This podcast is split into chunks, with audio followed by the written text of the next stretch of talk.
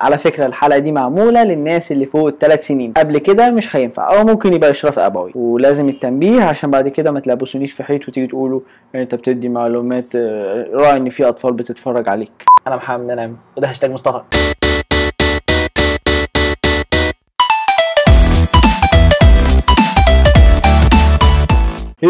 السلام عليكم ازيكم؟ عاملين إيه؟ تمام الحمد لله يا رب دايما. طبعا في ناس كتير مش عارفيني بس اللي أنتم من 17 واحد اتفرجتوا على الحلقات فاتت يبقى الحمد لله هتعرفوني وتفهموا الحلقة دي كويس جدا. أكيد أنتم موجودوا ده ربنا يستر. طبعا مش هينفع نبدأ الحلقة دي غير لما نشكر 17 واحد شاركوا في هاشتاج مصطفى الحلقة اللي فاتت. حنا معك في شر ولا في قدا حنا معك في شر ولا في قدا معك معك قدام لو فيها سدي. معك معك قدام لو فيها سدي. شكرا أنتوا 17 واحد بتوعي. من آلاف السنين وكل أولياء الأمور متفقين على حاجة جميلة جدا. عيالي لازم يدرسوا لازم ياخدوا أكبر كمية من المعلومات لازم يسافروا من بلد إلى بلد ومن عالم إلى عالم من أجل إن هم ياخدوا أكبر كمية من المعلومات يستفيدوا بيها في حياتهم بحيث إن هم يتطوروا وبعد كده يطوروا بقية الناس اللي عايشة على هذا الكوكب ويكون ليهم دور فعال جدا. على فكرة يعني ده من زمان ولحد دلوقتي مفيش تغيير لازم تتعلم. والحكاية دي فعلا أغلب الناس اللي كانت بتركز في التعليم أو في العلم أو الابتكار أو إن هي بتفكر بشكل عام بتفكر في حاجات كويسة أو حاجات وحشة هم اللي بيفضلوا عايشين لحد دلوقتي بنفضل فاكرين لكن اللي عمال يصحى وينام وما بيعملش أي دور فعال في هذا الكوكب الناس بتعتبره إن هو عامل زي ضيف الشرف. بيجي ياخد واجبه من الأكسجين والماء والغذاء والحياة اللطيفة وبعد كده بيرجع أي تربة. نقول الله يرحمه نقرا له الفاتحه زمان كان الشخص هو اللي بيدور على العالم ويحاول يفضل يتعب يتعب لقيت العالم الفلاني. خد منه المعلومات الكبيرة أكبر كميه من المعلومات استفيد منه. وبعد كده روح للعالم التاني وبعد كده استفيد من التاني. ممكن تسافر من بلد لبلد عشان تروح تقابل عالم تقعد معاه ساعة ونص تستفيد منه شوية معلومات. حاجة زي كده كانت بتعمل فرق كبير في العمر. في فرق ما بين الشخص اللي عنده 20 سنة بس لف على 70 عالم وجمع معلومات بالهبل. يعني لكن واحد عنده 50 سنة ما قابلش غير شيخ واحد قعد معاه نص ساعة قال له يا حبيبي صلي كده يلا سلام عليكم. فكان اللي عمره كبير ما نقدرش نقول إن هو أحسن بكتير من اللي عمره صغير. لكن أحيانا العالم ما كانش مجدول الدروس بتاعته. يعني هو بيفضل كل يوم يشرح درس كده. جاله واحد النهارده شرح درس عن موضوع درس بكرة درس بعده. أنت بقى لو غبت دي مشكلتك. ما عندهوش منهج بيمشي عليه كل سنة. يعني المعلومه اللي عايز أقولها هقولها. بس ده كان زمان. لكن في عام 1837 في شخص اسمه هورس مان. هو اللي ابتكر حاجة اسمها المدرسة. ما تدعوش عليه. الراجل ده جزاه الله خير. هو عمل مدرسة. فيها فصول ودروس مجدولة.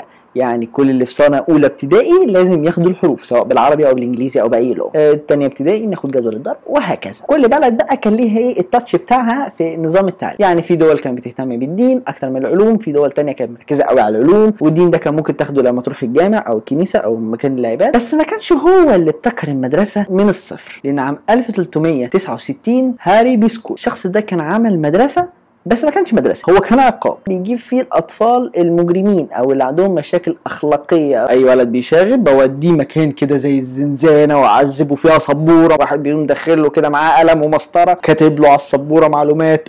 دي sine و cosine و tan و cotan وال- وأينشتاين بيقول لا ما كانش لسه عايش بحيث لما يثقفوا ويتعلموا يبقوا ناس محترمين. يقدروا يفيدوا هذا الكوكب الجميل. ومالها نقول إيه دي منورة كده ليه؟ الغريبة إن في ناس لحد دلوقتي مقتنعين إن المدارس ده مكان عقاب. تقريبا لأن هو الأساس يعني كان الأساس هو عقاب قبل ما يكون تعليم. المهم خلينا في هاريب school اللي هي مدارس النضيفه اللي فيها نظام تعليمي متكامل. الطالب واحدة واحدة بياخد معلومات. فكده بقى الأطفال مثلا اللي عندهم 8 سنين بيقدروا يقعدوا مع بعض ويتكلموا ويلعبوا مع بعض ألعاب لعمرهم الأشخاص اللي عندهم 16 سنة يقدروا إن هم يقعدوا مع بعض ويتأقلموا الحياة ما بينهم تبقى جميلة جدا. كل واحد يقعد مع اللي بسنه. فلما بقى كل الشخص بيقعد مع نفس الدرجة العمرية بتاعته لاحظوا إن إحنا بقى إيه ممكن نعمل حاجات تخص للناس دي. يعني أي طفل عنده 3 سنين ممكن يلعب بألعاب الليجو الشخص اللي عنده 16 سنة نقدر إن إحنا ننزله في الشارع عادي ويرجع وقت ما يرجع. إحنا مطمنين. فكده شايفين إن لما يوصل الإنسان لعمر محدد يوصل لمعلومات محددة. معلومات مترتبة. ما ينفعش ياخد نظرية النسبية قبل ما ياخد جدول الضرب عشان دماغه ما تهنكش. عشان كده العلوم اتعمل لها تصنيف عمري واتعمل كمان تصنيف عمري للطريقة اللي بتشرح بيها. يعني انت لو دكتور جامعة وبتشرح لطلبة جامعة ممكن تتكلم معاهم بكل أسلوب علمي وبحت مفيش أي مشاكل. لكن لما بتيجي تتكلم مع طفل فأنت لازم تنزل على ركبتك وتبقى باصص قدام وعينك في عينه. بص يا حبيبي شايف إن عينك دي؟ لازم تبقى كده صوتك بيخنف مش عارف ليه أو بيبقى ناعم حد كده. يعني المهم بتتغير ما بين حالتك وأنت بتشرح للشخص الكبير وحالتك وأنت بتشرح للشخص الصغير. طيب هنا بقى نبدأ التصنيف العمر وفي هذا الحاضر الجميل. مصادر المعلومات ما بقتش المدارس بس. ممكن تاخد معلومات سواء من افلام أو من ألعاب الفيديو. المهم يعني التفاصيل دي في أكتر من مكان تقدر تاخد منه المعلومات. يعني مثلا أنت لو عندك ثلاث سنين وبتتفرج على حاجة زي دورة. Hi, I'm Dora. What's your name? بعد كده يقول لك أين الخريطة؟ أين الخريطة؟ What's my name? Say it again. فأنت تقوم جاري كده ومدمر البيت كله ورايح قدام التلفزيون تقوم مشاور الخريطة. هي مش شايفاها إزاي؟ إيه الخريطة؟ اهي إيه؟ إيه؟ إيه ده؟ إيه؟ دي خريطة خديها لكن أنت لو عندك أكتر من 8 سنين هتبقى بتتفرج كده يقول إيه السخافة دي؟ ما الخريطة متلقحة تحت. إيه ما مش عارف أنا. خد الخريطة. أديها لك إزاي؟ أنا ما مش عارف ان أنا مش هينفع اشاور لك على الخريطة. مش هينفع ترد عليا أساسا. ولو أنت بقى شخص عندك 40 سنة رب أسرة وعندك عيل عنده ست سنين وبتتفرج على مجلس الشعب شايف ناس عماله تقول موافقون نعترض موافقون نعترض. عدل القانون. أنا بسمح لك. تصفيق. الطفل اللي بيتفرج على حاجة زي كده مش فاهم. إيه الناس اللي بتزعق دي؟ بس طبعا أبوه هيرد عليه ويقول له على فكرة دول الكبار. عايزك تكبر وتبقى زيهم.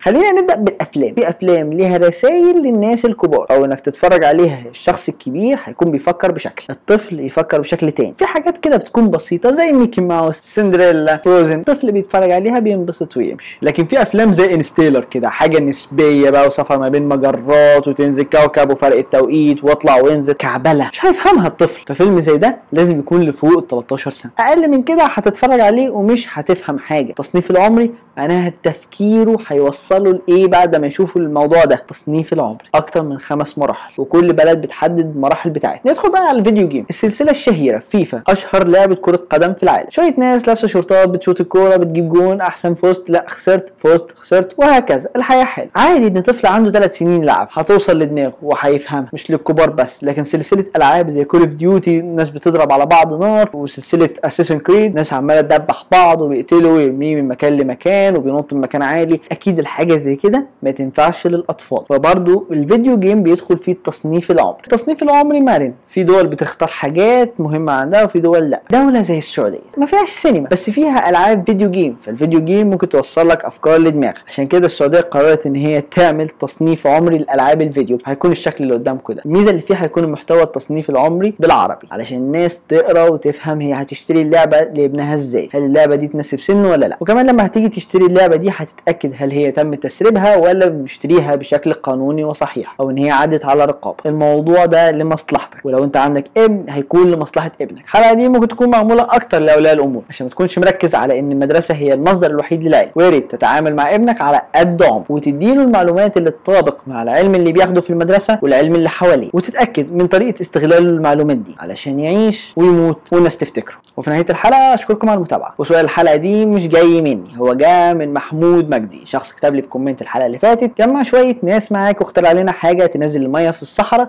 وهخلي أمي تدعي لك. فيا أيها ال 17 واحد ابدأوا فكروا وطلعوا حاجات كده ممكن ننزل بيها المية على الصحراء وتبقى مية عذبة ونستفيد منها. علشان ام محمود مجدي تدعي لي. طبعا مش هنزل حلقة جديدة غير لما يعدي الهاشتاج 17 تغريده ويا ريت برضه تتفرجوا على الحلقات اللي فاتت على مواقع التواصل الاجتماعي وبالذات السناب شات. السناب شات بنزل عليه حاجات من فترة لفترة كده علمية. كان معاكم محمد منعم في هاشتاج مصطفى. سلام.